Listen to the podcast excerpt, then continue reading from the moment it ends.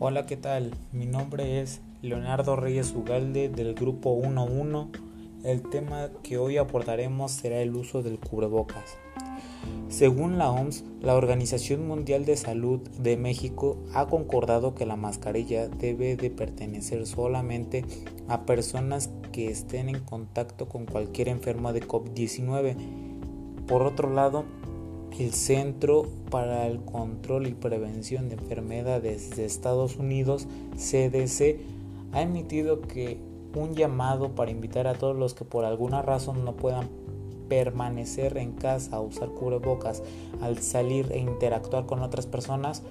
Según los datos de esa institución, las mascarillas están diseñadas para proteger a otras personas en caso de que se esté infectado y dado que se ha comprobado que muchos portadores del virus son asintomáticos, estos podrían estar contagiando sin saberlo.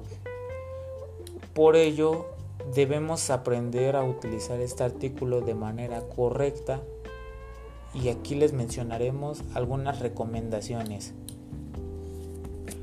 1. El cubrebocas azul o blanco, el que es más delgado, nos ayuda a proteger a los que nos rodean y a brindarnos a nosotros mismos cierta protección. Cuando alguien estornuda puede emitir gotas grandes de aerosol que hasta cierto punto puede ser detenidas por el cubrebocas. 2.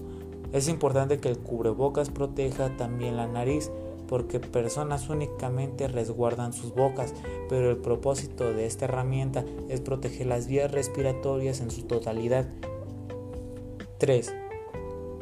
Un cubrebocas convencional, ya sea azul o blanco, no tiene más de un día de tiempo efectivo de uso. Algunos expertos consideran que deben cambiarse por uno nuevo después de 5 horas.